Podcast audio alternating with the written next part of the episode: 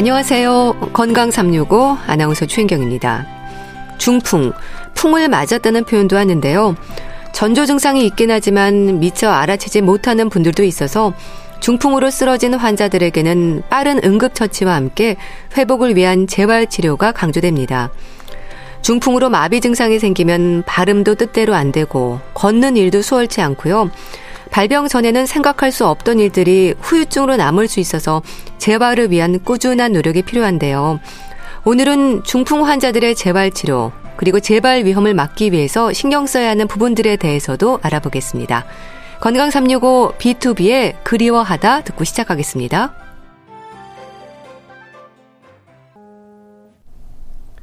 케이비에스 라디오 건강 삼육오 함께하고 계십니다. 중풍에 대해서는 풍을 맞았다, 중풍으로 쓰러졌다는 말을 합니다. 풍을 맞고 풍으로 쓰러지고 뭔가 갑작스런 응급 상황을 떠올리는데요. 중풍 환자들은 그날의 시간을 오래도록 기억하실 것 같아요. 그래서 늘 재발에 대한 두려움도 갖는데요. 중풍 환자들의 회복과 재발, 예방, 어떤 노력이 필요할까요? 경희대 한의대 침구과 김용석 교수와 함께합니다. 안녕하세요, 교수님. 네, 안녕하세요.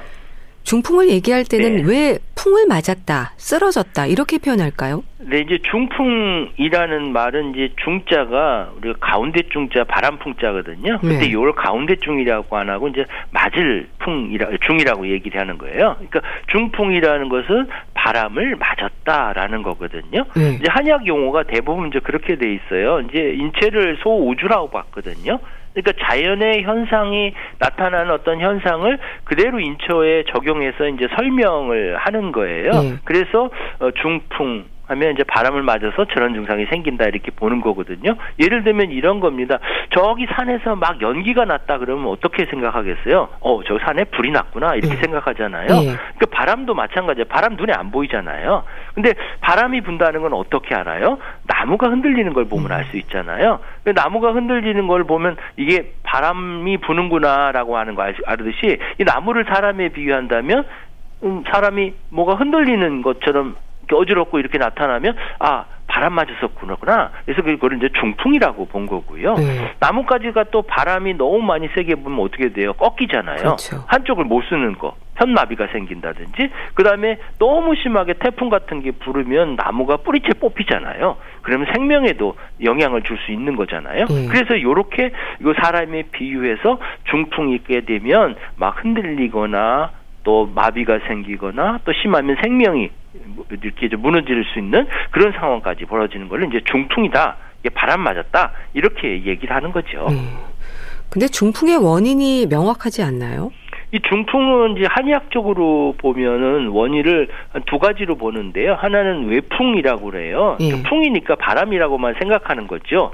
너무 추운 곳에 나가서 바람 부는 곳에 나가서 생겼다 이렇게 보겠지만 예전에는 그런 개념을 썼지만 이제는 우리 몸 안에서 일어나는 바람과 같은 것들 때문에 생긴다 해서 요거를 내풍이라고 얘기를 했거든요. 예. 그런 이런 바람을 불게 하는 원인은 뭐냐면 스트레스 같은 열이에요. 화열. 음. 화열이니까 열 받으면 막 이렇게 확 올라가서 뒷목 땡기고 아프고 뭐 이런 거잖아요. 예.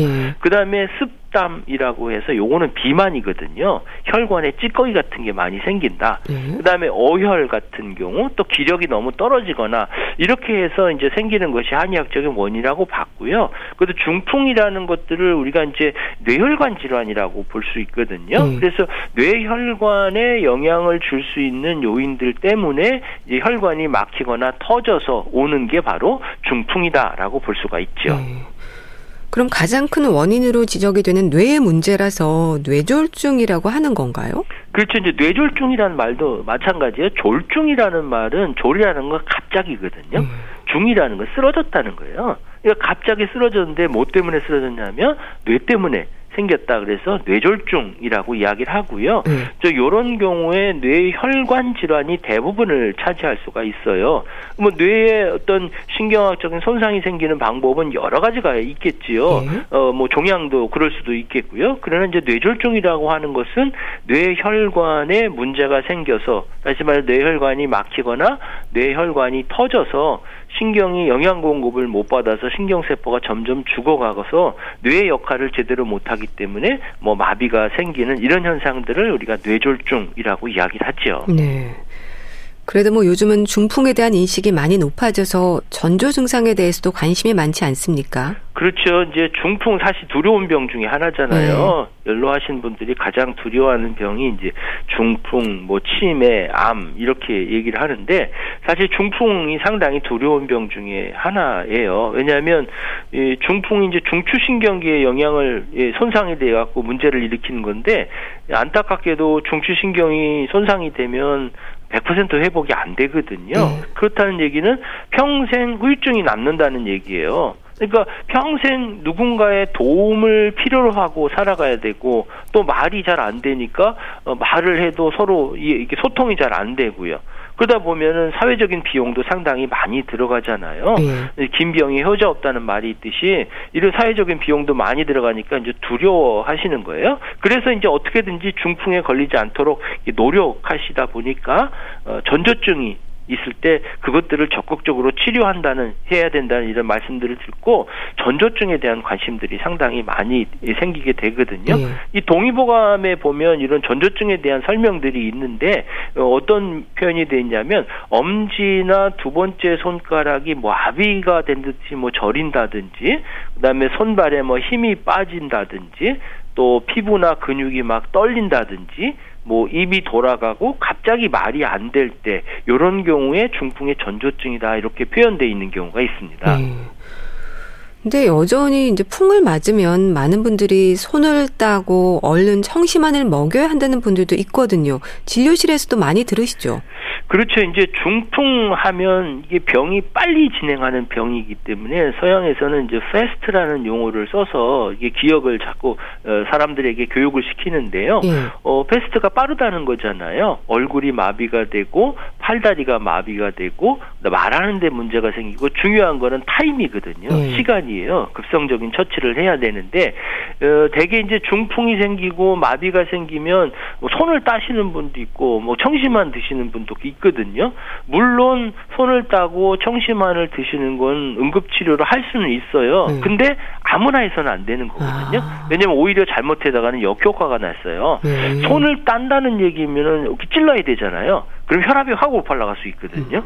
그러니까 뇌출혈에 대해서 혈압이 막 올라가고 혈, 혈압 조절이 안 되는데 거기다가 손을 따는 것을 하게 되면 혈압이 더 높아져서 문제를 일으킬 수가 있고요. 네.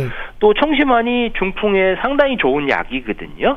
그런데 아무리 좋은 약이더라도 내가 음식을 삼킬 수가 있어야 먹잖아요. 네. 그런데 연화장애가 생겨서 삼키지 못하게 되면 청심환을 먹고 이렇게 폐렴 같은 게 생겨서 중풍보다 더 이 폐렴으로 고생하시는 분이 상당히 많기 때문에 아무리 좋은 청심환이라든지 손을 따는 이런 응급처치라도 적절하게 하지 않으면 오히려 해가 될 수가 있으니까 주의하셔야 됩니다. 네. 전조 증상이 있다는 말씀을 주셨는데요. 이것도 일상에서 갑자기 나타나는 건가요? 바람이 갑자기 불듯이 풍병도 갑자기 나타나게 되겠죠. 그런데 아니 땐 굴뚝에 연기 난다는 그런 속담이 있듯이 음. 갑자기 생기는 건 아니에요. 갑자기 생기는 것처럼 보여도 사실은 그 안에는 이유가 있는 거거든요. 그러니까 그 이유를 잘 찾아봐야 되는데 그 음. 이유를 찾지 않고 어 이게 너무 갑자기 오는 병이라 어떻게 대책이 없네 이렇게 생각해서는 안 되죠. 음. 현대의학에서는 미니뇌졸중, 한의학에서는 미병이라고 하는 걸로 알고 있습니다. 미병, 무슨 뜻인가요? 미병이라는 것은 병이 생기기 전의 상태라는 거거든요. 네. 이제 황제내경이라는 책에 보면 성인 같은 경우에는 불치병, 치미병이라는 말이 있어요. 이게 무슨 말이냐면은 훌륭한 의사는 이미 병이 생긴 것을 치료하는 것이 아니라 아직 생기지 않은 병인 미병을 치료하는 거다라고 이야기를 하고 있거든요. 예. 그래서 편작이라는 사람이 이제 그런 이야기들 여러분들 많이 들어보셨을 것 같은데 편작의 그 가정에 이제 세 형제가 있는데 편작이 가장 많이 알려져 있어요. 근데 이제 임금이 불러서 어떻게 너가 이렇게 훌륭한 의사가 됐냐 물어보니까 그 편작이 대답하기를 자기는 우리 집의 삼형제 중에 가장 하급의 의사이고 음. 그 위에 형들은 더 훌륭한 의사인데 세상에 알려지지 않았다고 얘기하면서 자기는 눈으로 봐야지만 큰 병인 것을 아는데 형들은 병이 생길 낌새들을 알아쳐서 음. 그것들을 미리 저지를 하니까 음. 어, 이 병을 정말 잘 치료하는 의사다. 그렇게 잘못 알려져 있다. 자기한테가만 최고의 의사라고만 생각한다 이렇게 얘기를 하는 거죠. 네. 네. 그럼 중풍의 전조 증상, 미병은 증상도 다양한가요? 어, 뇌가 사실 다양한 기능을 하고 있잖아요. 네. 그러니까 증상도 여러 가지가 생기는 거죠. 그러다 보니까 그냥 뭐 일시적으로 생기는 것으로 생각하면 되고 소홀히 생각해서는 안 되거든요. 그 나타나는 증상들을 보면 뭐 갑자기 뭐 머리가 아프다든지 뭐 머리가 뽀개질 듯이 아프다든지, 뭐 어지러워서 막 비틀거리고 막 쓰러진다든지, 뭐 다리가 후들후들고 비틀거린다든지, 뭐 한쪽이 감각이 둔하고 뭐 뻣뻣해서 남이설 같다든지, 뭐 손발이 저린다든지, 또 뭐 혀가 굳어진 것 같아서 말이 좀 어눌해지고 음식 삼키는 것이 힘들어서 뭐 사레를 들고 음. 또 한쪽 눈이 침침해갖고 앞이 잘 보이지 않거나 또 물체가 막 두 개로 보인다든지 그럼 어지럽잖아요. 그 다음에 얼굴이 뭐가 뭐 이렇게 마비가 되는 것 같기도 하고 또 한쪽으로 뻣뻣하고 또 감각도 없어지는 뭐 정말 다양한 증상들이 또 생길 음. 수가 있죠.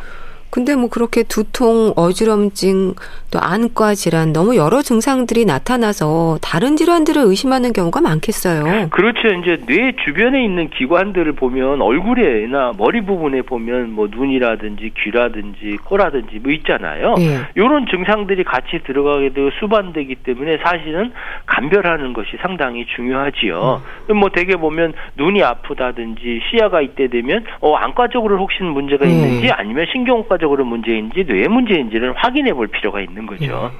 심지어 수면 장애도 전조 증상일 수 있다고 들었습니다. 어 사실 그 중요한 부분 중에 하나인데요. 아... 어 잠이라는 게 우리 몸에서 그냥 잠 피곤해서 잠을 잔다는 의미도 있지만은요. 네.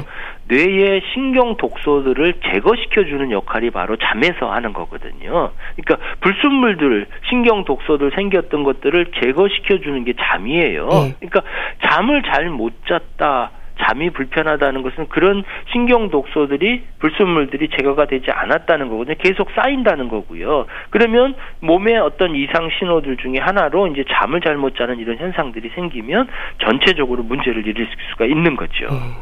흔히 눈밑이 떨릴 때도 혹시 중풍인가 의심을 하게 되는데 이 부분은 또 중풍과는 상관이 없다고 하더라고요. 그런가요? 되게 이제 눈밑이 떨리게 되면 뭐 마그네슘이 부족하다, 뭐, 뭐 중풍 전조증이다, 마비 전조증이다라고 얘기를 하지만 사실 그런 경우는 그렇게 흔하진 않고요. 음. 어, 중풍 전조증도 사실은 아닌 경우가 굉장히 많고요. 그래서 이제 대부분 눈밑이 떨려서 오시는 분들은 어 이게 중풍 아닌가 이렇게 생각해서 오시는 분들이 상당히 많거든요. 네. 그러면 저는 첫 번째 이런 경우에 오시는 분들한테 이건 절대 중풍 아닙니다. 아. 이렇게 말씀을 드리면 그 환자분들이 아유 고맙습니다 이렇게 네. 말씀을 드려요. 네. 그래서 눈밑이 떨리는 경우는 대개 이제 눈 밑에는 그 근육들이 얇은 근육들이 있거든요. 그러면은 조금만 피곤해도 이게 떨리고 경련이 생길 수가 있고요. 예. 이런 경우는 얼굴의 혈관, 얼굴 혈관이 신경하고 가까워져서 혈관이 뛸 때마다 건드리는 경우가 있기 때문에 중풍하고는 조금 다른 형태가 되겠지요. 그래서 예. 눈밑이 떨리는 경우에는 아 내가 좀 피곤했구나 이렇게 생각하시면 좋을 것 같아요. 예. 이 중풍 환자들은 아무래도 후유증을 최소화하는 것에 관심이 높지 않습니까? 후유증 없이 회복이 될 수 있을까요? 이 질문을 가장 많이 받지 않으세요?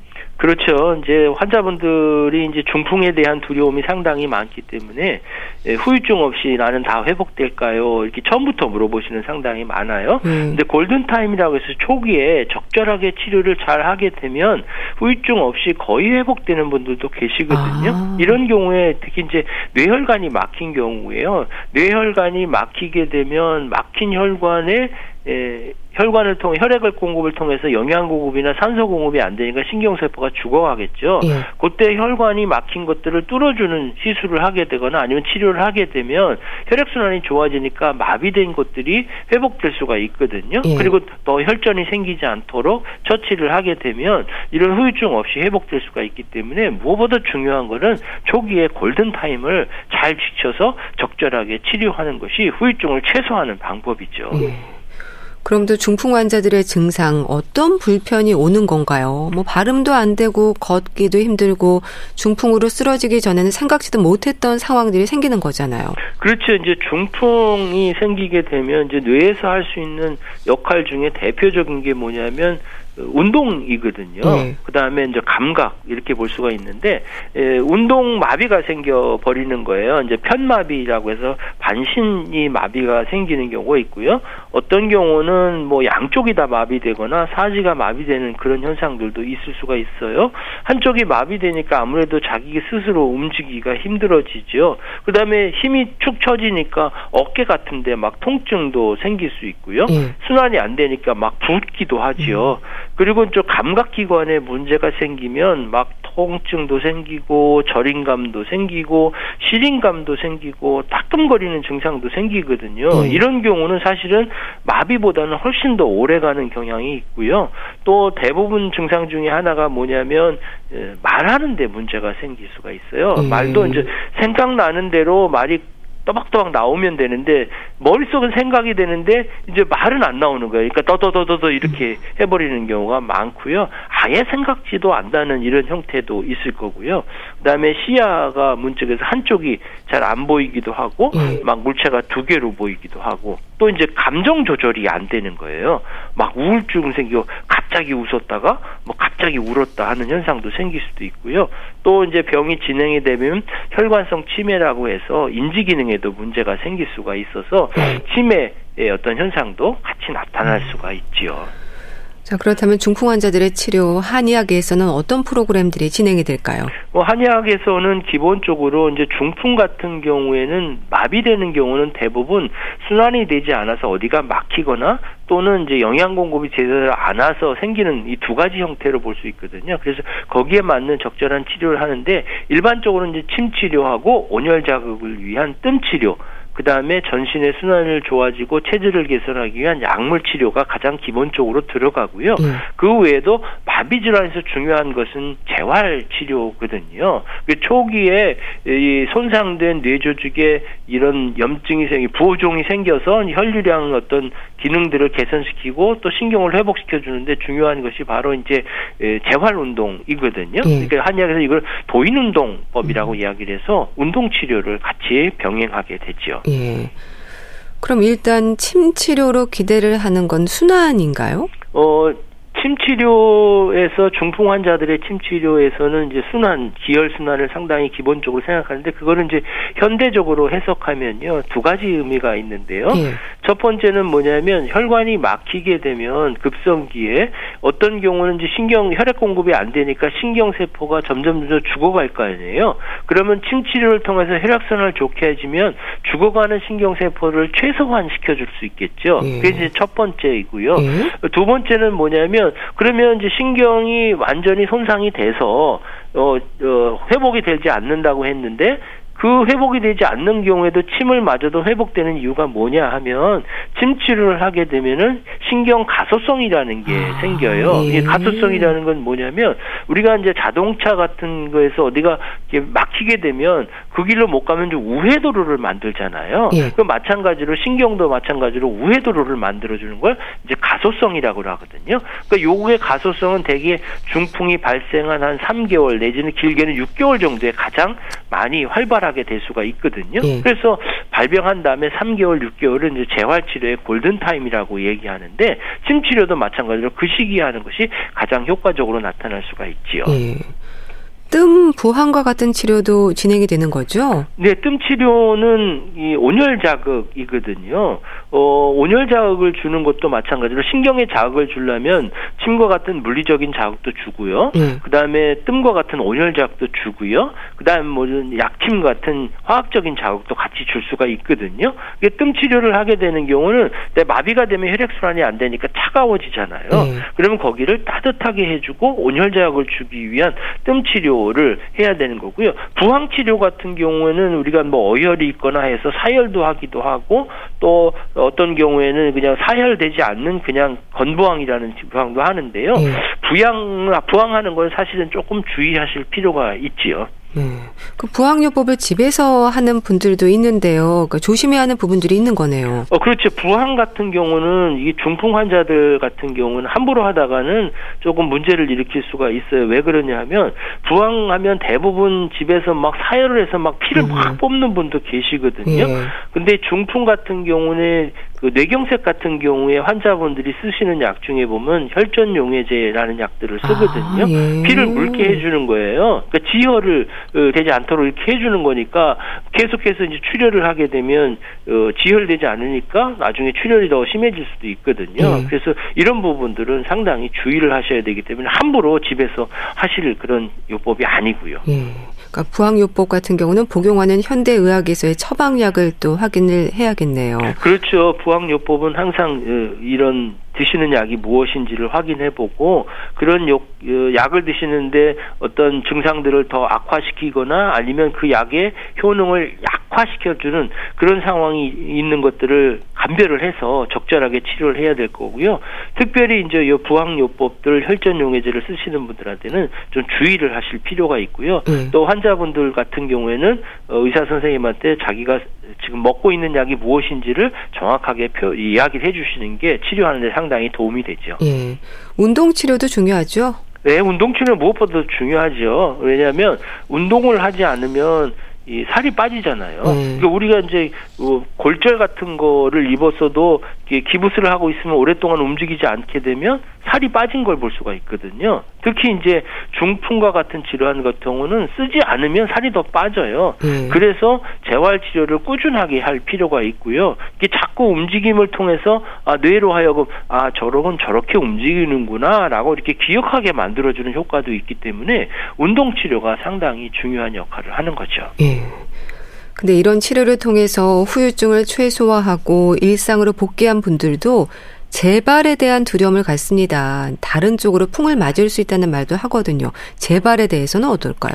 네, 이제 재발을 상당히 두려워하시는 분이 상당히 많겠죠. 왜냐하면 이제 마비가 돼도 회복이 안 됐는데 여기에 또 마비가 되면 어떨까 하는 분들이 있거든요. 예. 그래서 주의를 하시고 또 염려하시고 잘 관리하시는 분이 계시지만 또 그렇지 않은 분들도 상당히 많거든요. 그냥 소홀히 하기 하시는 경우도 있어요. 예. 근데 무엇보다 중요한 것은 뇌혈관 질환은 그 혈관에 영향을 줄 수 있는 위험인자들을 잘 조절하셔야 되거든요. 그러니까 위험인자라는 것은 대부분 보면 뭐 어, 혈압이 높거나 아니면 뭐 당뇨병이 있거나 고지혈증이 있거나 또는 뭐 흡연 같은 경우도 상당히 관련이 있거든요. 음. 고정맥이 있거나 심장에 문제가 있거나 이런 위험인자가 있는 부분들은 그 위험인자를 잘 관리를 해야 되고요. 또 유발시킬 수 있는 한의학적인 요인은 뭐 스트레스라든지 비만이라든지 어혈이라든지 이런 것들을 잘 관리를 하셔야 돼요. 그래서 대개 뭐 중풍 예방에는 와 사실은 왕도가 없고요. 음. 이런 것들을 잘 관리하시는 게 무엇보다도 중요하죠. 예. 역시 생활습관 관리가 중요할까요? 아, 그렇죠. 왜냐하면 우리가 이제 중풍 같은 뇌혈관 질환의 위험인자들 아까 말씀드렸듯이 이게 다 혈관에 이상이 생기는 거잖아요. 음. 그 혈관에 이상이 생기는 것의 칠십 퍼센트 이상이 생활 습관 때문에 생기는 거예요. 그러니까 먹는 것 때문에 생기는 경우가 상당히 많고요. 또 스트레스 때문에 생기는 경우도 많고 그다음에 비만이라든지 뭐 추위라든지 체력이 떨어지거나 하는 경우가 상당히 많지요. 그래서 먹는 음식에 특히 중요한 뭐 짠 거라든지 단 거라든지 기름기 있는 것들은 혈관들이나 혈액들을 끈적끈적하게 만들어주고 막 핏덩어리 또 딱지 같은 거 짙게 만들어주고 동맥경화에서 혈관들을 딱딱하게 만들어주고 이런 것들이 있기 때문에 생활습관들을 잘 지키실 필요가 있죠. 예. 또 중풍을 경험한 분들이 피로감을 느끼는 경우도 많다고 들었습니다. 이 피로감도 후유증의 하나인 것 같은데 어떤 노력을 좀 하면 좋을까요? 어 사실 이제 마비가 된 쪽을 이제 움직이다 보면 안 움직이는 걸 움직여야 되잖아요. 네. 그럼 힘이 더 많이 들어간다고요. 아, 그러니까 아무래도 피로감을 더 쉽게 느끼게 되는 거거든요. 그렇다고 해서 운동을 또 게으리 하면 안 되겠죠. 어, 운동은 조금씩 조금씩 하시고 내 몸이 가능하게 할 수 있을 정도로 해주시면 좋겠고요. 또 이런 피로감이 계실 때는 충분하게 또 휴식하시고 또 잠을 잘 주무시고 또 마음을 좀 편안하게 하시는 게 상당히 좋고요. 또 마비가 생긴 분들은 이런 피로감이 있다는 것 들을 보호자분들이 조금 아시고 이해를 해주셨으면 좋을 것 같아요. 예. 아, 너무 게으르게 운동 안 한다고 막 닥달하지 마시고 예. 아, 조금 피곤할 때는 좀 쉬어가면서 차근차근 이렇게 하실 필요는 있지요. 예. 자, 중풍 환자들의 회복과 재발 예방에 대해서 또 알아봤는데요. 경희대 한의대 침구과 김용석 교수와 함께했습니다. 감사합니다. 네, 감사합니다. 케이비에스 라디오 건강 삼육오 함께하고 계신데요. 엘튼 존의 굿바이 옐로우 브릭 로드 듣고 다시 오겠습니다.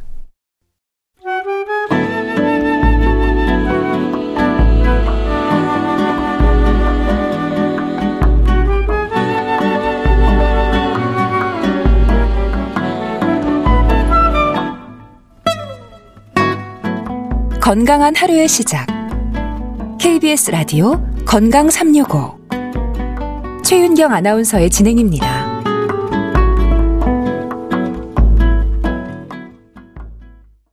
케이비에스 라디오 건강 삼육오 함께하고 계십니다. 건강책 정보, 북컬럼니스트 홍순철 씨 연결되어 있습니다. 안녕하세요. 네, 안녕하세요. 우리 몸에 생기는 염증 반응들이 참 많죠. 염증이 원인이 되는 질환들도 많아서 걱정인데요. 오늘 소개해 주실 책이 염증 해방이네요. 그렇습니다. 뭐 암이라든가 심장질환, 당뇨, 관절염, 치매 이런 것들이 백 세 시대를 살아가는 데 있어서 인류에게 가장 위협이 되는 다섯 가지 대표 질병이라고 그러죠. 예. 그런데 이 질병들을 관통하는 단 하나의 단서가 있습니다. 이게 바로 모두 염증에서 시작된 병들이다 라는 건데요. 예. 초기에 발생한 염증을 제대로 잡지를 못했고 결국 생명까지 위협하는 거대 질병으로 키운 것들이 바로 암, 심장질환, 관절염 이런 것들이라는 거죠. 예. 우리는 작은 병에는 관대한 편입니다. 그런데 이 작은 병이 결국 우리의 목숨까지 위협하는 상황이 발생할 수 있다는 겁니다. 예. 염증이 이렇게 무섭다라는 건데요. 그런데도 우리는 계속해서 염증을 방치하고 있다는 거죠. 오늘 소개해드린 책 염증 해방의 저자인 정세현 박사는 한의학 박사입니다. 예. 오랜 시간 식치를 연구하고 있습니다. 음식으로 치료를 하는 거죠. 예. 책을 통해서 염증을 제대로 이해하고 병원 치료에만 의존하지 말자라고 조언하고 있습니다. 사실상 우리가 먹는 것, 마시는 것, 생활하는 것, 당신이 보내는 이십사 시간 안에 염증의 원인이 존재한다라고 이야기를 하고 있는데요. 예. 우리 몸 안에 있는 모든 염증의 뿌리를 파헤치고 또 그것들을 치료하고 관리하는 법까지 함께 소개하고 있는 겁니다. 특히 책은 먹는 것의 중요성을 강조하고 있는데요. 네. 저자가 오랜 기간 동안 연구하고 있는 식치라고 하는 건 음식으로 병을 치유하는 개념입니다. 음. 그래서 병과 그 원인이 되는 염증의 뿌리를 근원부터 없애는데 이 식치가 큰 도움이 된다라고 이야기하고 있는데 네. 그러다 보니까 우리가 평소에 어떤 음식들을 접하고 있는지, 어떤 음식들을 먹고 있는지, 그리고 그것들을 어떻게 건강하게 요리할 수 있는지, 섭취할 수 있는지, 또 각 음식이 갖고 있는 영양소가 있는데 우리는 잘못 조리해서 그 영양소를 파괴하고 먹는 경우가 많이 있다고 그럽니다. 예. 이런 것들을 최소화할 수 있는 식치 레시피도 책을 통해 소개하고 있습니다. 예. 일단 염증이 생기는 원인을 좀 알아야 한다는 거네요. 그렇습니다. 사실 크든 작든 병이 생기는 모든 원인에는 반드시 염증이 존재한다라고 저자는 이야기하고 있습니다. 예. 그러니까 염증이라고 하는 건 모든 병의 시작이고 끝이다라고 이야기할 수 있는데요. 그런데도 우리는 아직까지 염증에 대해서 잘 알지 못하는 게 현실입니다. 그리고 약을 먹고 치료하면 눈에 보이지 않으면 다 치유됐다라고 믿고 있습니다. 예. 하지만 사실 염증은 사라지지 않은 경우가 많이 있다라는 거죠. 염증이 무엇일까?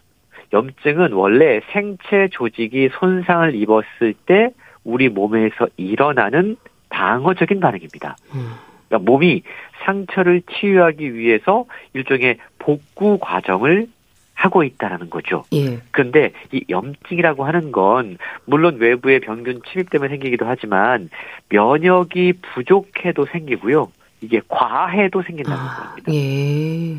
근데 염증은 급성 염증이 있고 이것들을 잘 약을 먹고 치유해서 어 씻을 수가 있는데 이 염증이 자꾸만 반복돼서 만성이 되어버리면 그게 더 큰 문제가 발생하는 겁니다. 예. 만성 염증이 되면 그 과정에서 우리 몸속의 디엔에이가 손상이 되고 이로 인해서 세포가 무한 증식해서 이제 암과 같은 대형 질환이 발생할 수밖에 없다라는 거죠. 책은 지금도 우리 몸속에서 각종 독소, 스트레스, 잘못된 식습관 때문에 여러 가지 크고 작은 염증 반응들이 계속되고 있음을 기억하라라고 이야기하고 있습니다. 예. 책은 어, 뚜렷한 병명은 없는데 몸이 자주 붓는다, 몸 여기저기가 쑤신다, 피곤하다, 저도 이런 증상을 자주 호소하고 있는 것 같은데 예, 저도 그런데요. 예. 이런 사람들이 늘고 있습니다. 음. 이럴 때 바로 염증을 의심해야 한다라고 저자는 설명하고 있는데요. 예. 이 염증이 우리 몸의 기능을 떨어뜨리고 특히 만성 염증이 온몸에 병을 만들 수 있다고 그럽니다. 특정 부위에 생긴 염증은요, 혈관을 타고 온몸으로 퍼져나가서 암이라던가 심근경색처럼 심각한 병을 유발할 수 있기 때문에 작은 염증이라고 하더라도 허투루 생각하면 안 된다라는 것이죠. 네. 그럼 식치에 근거한 약이 되는 음식들도 책에서 소개하고 있는 건가요? 네, 그렇습니다. 음식이 약이 될 수 있다라는 거, 이게 이제는 어느 정도 좀 상식으로 받아들여지고 있는 것 같습니다. 예. 그래서 책은요, 염증이 무엇인지 아는 것으로 시작해서 염증을 부르는 생활 습관, 그리고 각 체질별로 염증 관리법을 이야기해주고 있습니다. 또 우리 몸 각각 부위에 좋은, 예를 들어 이목구비라든가 오장육부라든가 여기에 염증이 생겼을 때 먹으면 좋은 식치의 방법, 그리고 여러 가지 음식들을 어떻게 조리해서 먹으면 좋은지 레시피도 함께 공개를 하고 있는데요. 음. 총 스물여섯 가지 음식, 이 책에 소개가 되고 있습니다. 이걸 어떻게 조리하고 먹어야지만 우리 몸속에서 약으로 작용하는지 그 방법도 책의 사진과 함께 아주 상세하게 소개가 되고 있는데요. 예. 저자가 한의학 박사라고 말씀을 드렸잖아요. 예. 한의학에서는 원래 식과 약의 차이가 그렇게 크다고 보지 않았다고 그럽니다. 우리가 약식 동원이란 말을 종종 쓰고 있는데 약과 식품이 같은 뿌리다, 라는 뜻을 지니고 있다는 거죠. 예. 그래서 전통적인 의미에서의 약은 무엇인가를 섭취한 경험에서 나왔다고 그럽니다. 우리가 뭔가를 섭취했을 때, 먹었을 때 꾸준히 먹을 수 있는 건 음식인 거고요. 예. 치료 효과가 분명한 건 약인 거고요. 음. 건강을 해치게 되는 건 독이라는 겁니다. 그렇죠. 그래서 한의학에서는 약물을 독성과 치료 효과, 장기간 복용 가능 여부에 따라서 상약, 중약, 하약으로 구분하고 있다고 그러는데 예. 저자가 강조하고 있는 식치라고 하는 건 음식으로 병을 다스린다. 다시 말해서 약이 아닌 음식 고유의 효능을 활용을 해서 병의 원인을 다스리고 치료하는 것을 의미한다고 할 수 있습니다. 예. 그런데요, 이 한의학 박사인 저자가 이 식치에 관심을 갖게 된 특별한 계기가 있는 건가요? 그렇습니다. 저자의 경험, 염증 경험이 이 염증에 대한 관심 그리고 식치로 이어지게 된 건데요. 예. 정세현 박사는 책을 통해서 자신 스스로 크고 작은 염증 때문에 고생했던 과정들을 소개를 합니다. 그리고 그 과정에서 사람들에게 음식이 얼마나 큰 영향을 주는지 깨달았다라고 털어놓고 있는데요. 예. 학창시절에 해외 근무지로 발령을 받은 아버지를 따라서 온 가족이 오스트리아 빈으로 음. 떠나게 됐다고 그래요. 네. 그리고 그곳에서 마음껏 서양 음식들을 먹었습니다. 마카로니, 치즈, 초콜릿, 케이크, 피자, 이걸 주식으로 먹는 날이 더 많아졌다고 그래요. 예. 갑작스러운 환경 변화로 음식이 바뀌고 생활도 흐트러지자 마치 기다렸다는 듯이 몸 구석 구석에서 급작스러운 변화가 찾아왔다라고 전하고 있습니다. 무엇보다 몸무게가 십 킬로그램이나 늘었고 발목이 퉁퉁 부었고 아침마다 피곤해서 눈뜨기도 힘들었고 눈에는 다래끼가 자주 끼어서 외출하기가 부끄러울 정도였다고 그럽니다. 예. 새끼가 늘 있어서 배가 아프고 소화제를 자주 먹고 또 감기에 걸리면 낫지 않는 상태가 수개월 동안 지속됐다고 그래요. 예. 사실 청소년기에 얼마나 생기가 가득 찰 시기입니까? 그렇죠. 그런데 그 나이에 다래끼, 위염, 식도염, 지방감, 온갖 염증으로 골골대는 상태였다는 음, 거죠. 예. 감기가 한번 걸리면 한 달 내내 기침을 달고 살았고, 또 급기야는 갈비뼈가 부러지는 듯한 통증이 찾아와서 빈에 있는 대학병원에 찾아갔는데 엑스레이를 찍어봤다고 그래요. 근데 워낙에 감기를 오래 앓고 기침을 하다 보니까 이게 폐렴으로 진행됐다는 아. 진단을 받게 됩니다. 예. 그래서 당시에 그 비인 대학병원에 의사를 만나서 치료를 받게 되는데 예. 그 의사가 처방해준 약이 카모마일 차였다고 합니다. 아. 의사의 지시대로 열심히 카모마일 차를 따뜻하게 우려서 수시로 마셨고 예. 또 아침 저녁으로는 이 카모마일 차에서 나오는 김을 코로 깊게 들이마시는 요법도 의사의 지시에 따라 시행했다고 그래요. 건강을 위해서 인스턴트 식품과 디저트를 멀리했고 의식적으로 좋은 음식들을 찾기 시작했다고 그럽니다. 놀랍게 단 일주일 만에 기침이 멎었다고 그래요. 아, 그러니까 이런 과정을 예. 겪으면서 그동안 정말 맛있는 음식을 먹으면서 행복감을 느꼈는데 맛있는 음식이 주는 행복감만으로는 내가 건강한 삶을 유지할 수 없겠구나 라는 걸 깨닫게 된 겁니다. 예. 그리고 어떤 음식은 사람들을 살리기도 하지만 때로는 죽일 수도 있다는 것을 깨달았다라고 전하고 있고요. 그때부터 식체에 대한 특별한 관심을 갖게 됐다고 그럽니다. 예. 그러니까 경험에서 시작된 관심이었네요. 근데 정말 요즘은 염증 질환들이 많죠? 그렇습니다. 사실 염증이라고 하는 게 정말 생각보다 다양하더라고요. 뭐 우리가 왜 염이라는 단어가 붙은 병들 많지 않습니까? 예. 피부염, 음. 결막염, 네. 장염, 관절염, 우리 몸 곳곳에서 모두 염증이 생길 수가 있습니다. 근데 이런 구체적인 염증 말고도 당뇨라든가 치매라든가 비만이라든가 뭐 알레르기라든가 자가 면역 질환 이런 것들도 염증에서 시작된 다양한 모습으로 나타나는 염증 질환이라고 그럽니다. 예. 특히 비만 역시도 저자는 염증 메커니즘에 의해서 발생한다라고 지적하고 있는데요. 그리고 비만 때문에 우리 몸속에 내장 지방이 쌓이게 되면 이게 또 더 큰 염증을 일으킨다고 그럽니다. 그래서 내장 지방은 만성 염증의 주범으로 작동을 하게 되고 내장의 지방세포는 아디포카인이라고 하는 염증 물질을 분비하게 된다고 그래요. 이게 이제 무한의 악순환의 고리로 빠져들게 되는 거죠. 이렇게 되면 내장 지방 때문에 만성 염증이 생기고 거기에서 다시 안 좋은 물질을 뿜어내고 이 악순환의 고리 속에서 헤어나올 수 없게 된다는 음, 겁니다. 예. 저자는 현대인들의 많은 병에는 사실 치료약이 마땅하게 없을 수도 있다라고 이야기합니다. 고혈압, 당뇨, 고지혈증 이건 약을 먹는다고 해서 쉽게 사라지지 않는 병이라고 할 수 있습니다. 네. 그러다 보니까 이런 약들은 우리가 평생 먹고 살아야 된다. 이런 이야기 많이 하지 않습니까? 그러니까 그 약들은 어찌 보면 치료를 하기 위한 게 아니라 일종의 관리를 하기 위한 약이라고 할 수 있는데요.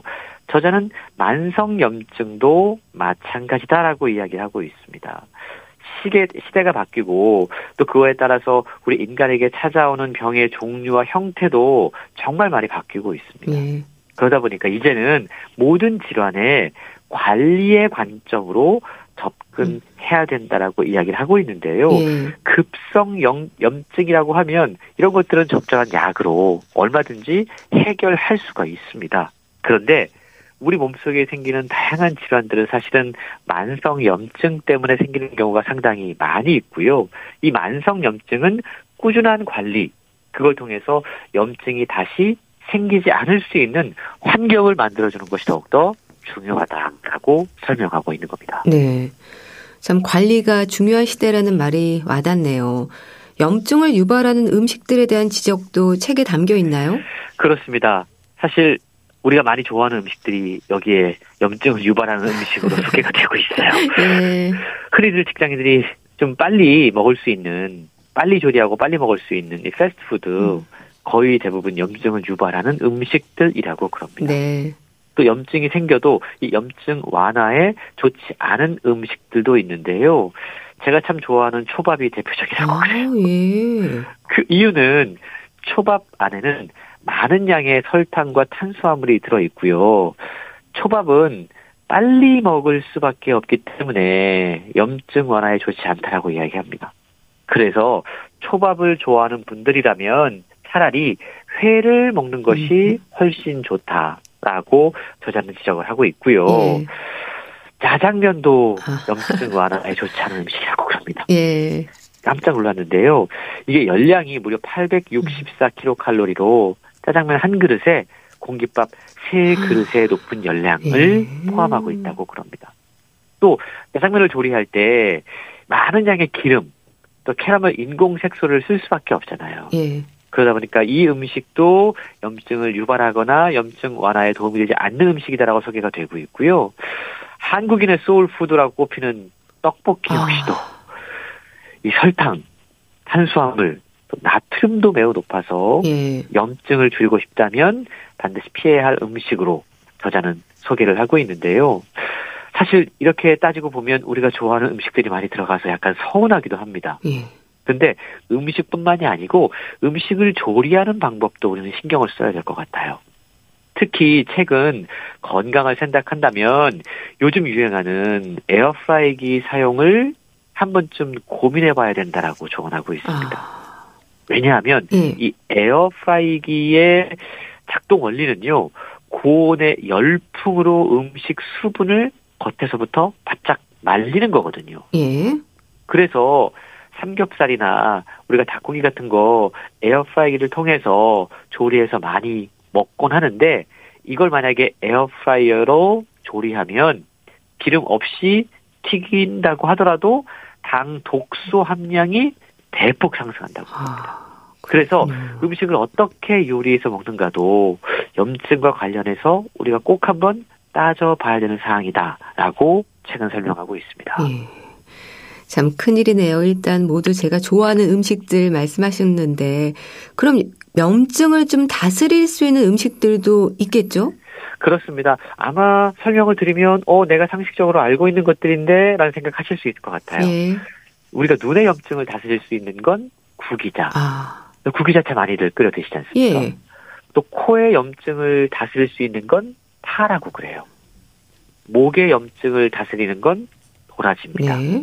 또 뇌신경 염증을 다스리는 음식이 달걀이라고 그래요. 아. 자율신경을 다스리는 대추가 있고요. 고지혈증과 지방간을 다스리는 키위 음식도 상당히 중요합니다. 예. 또 췌장의 염증을 다스릴 때는 우엉이 좋다고 그러고요.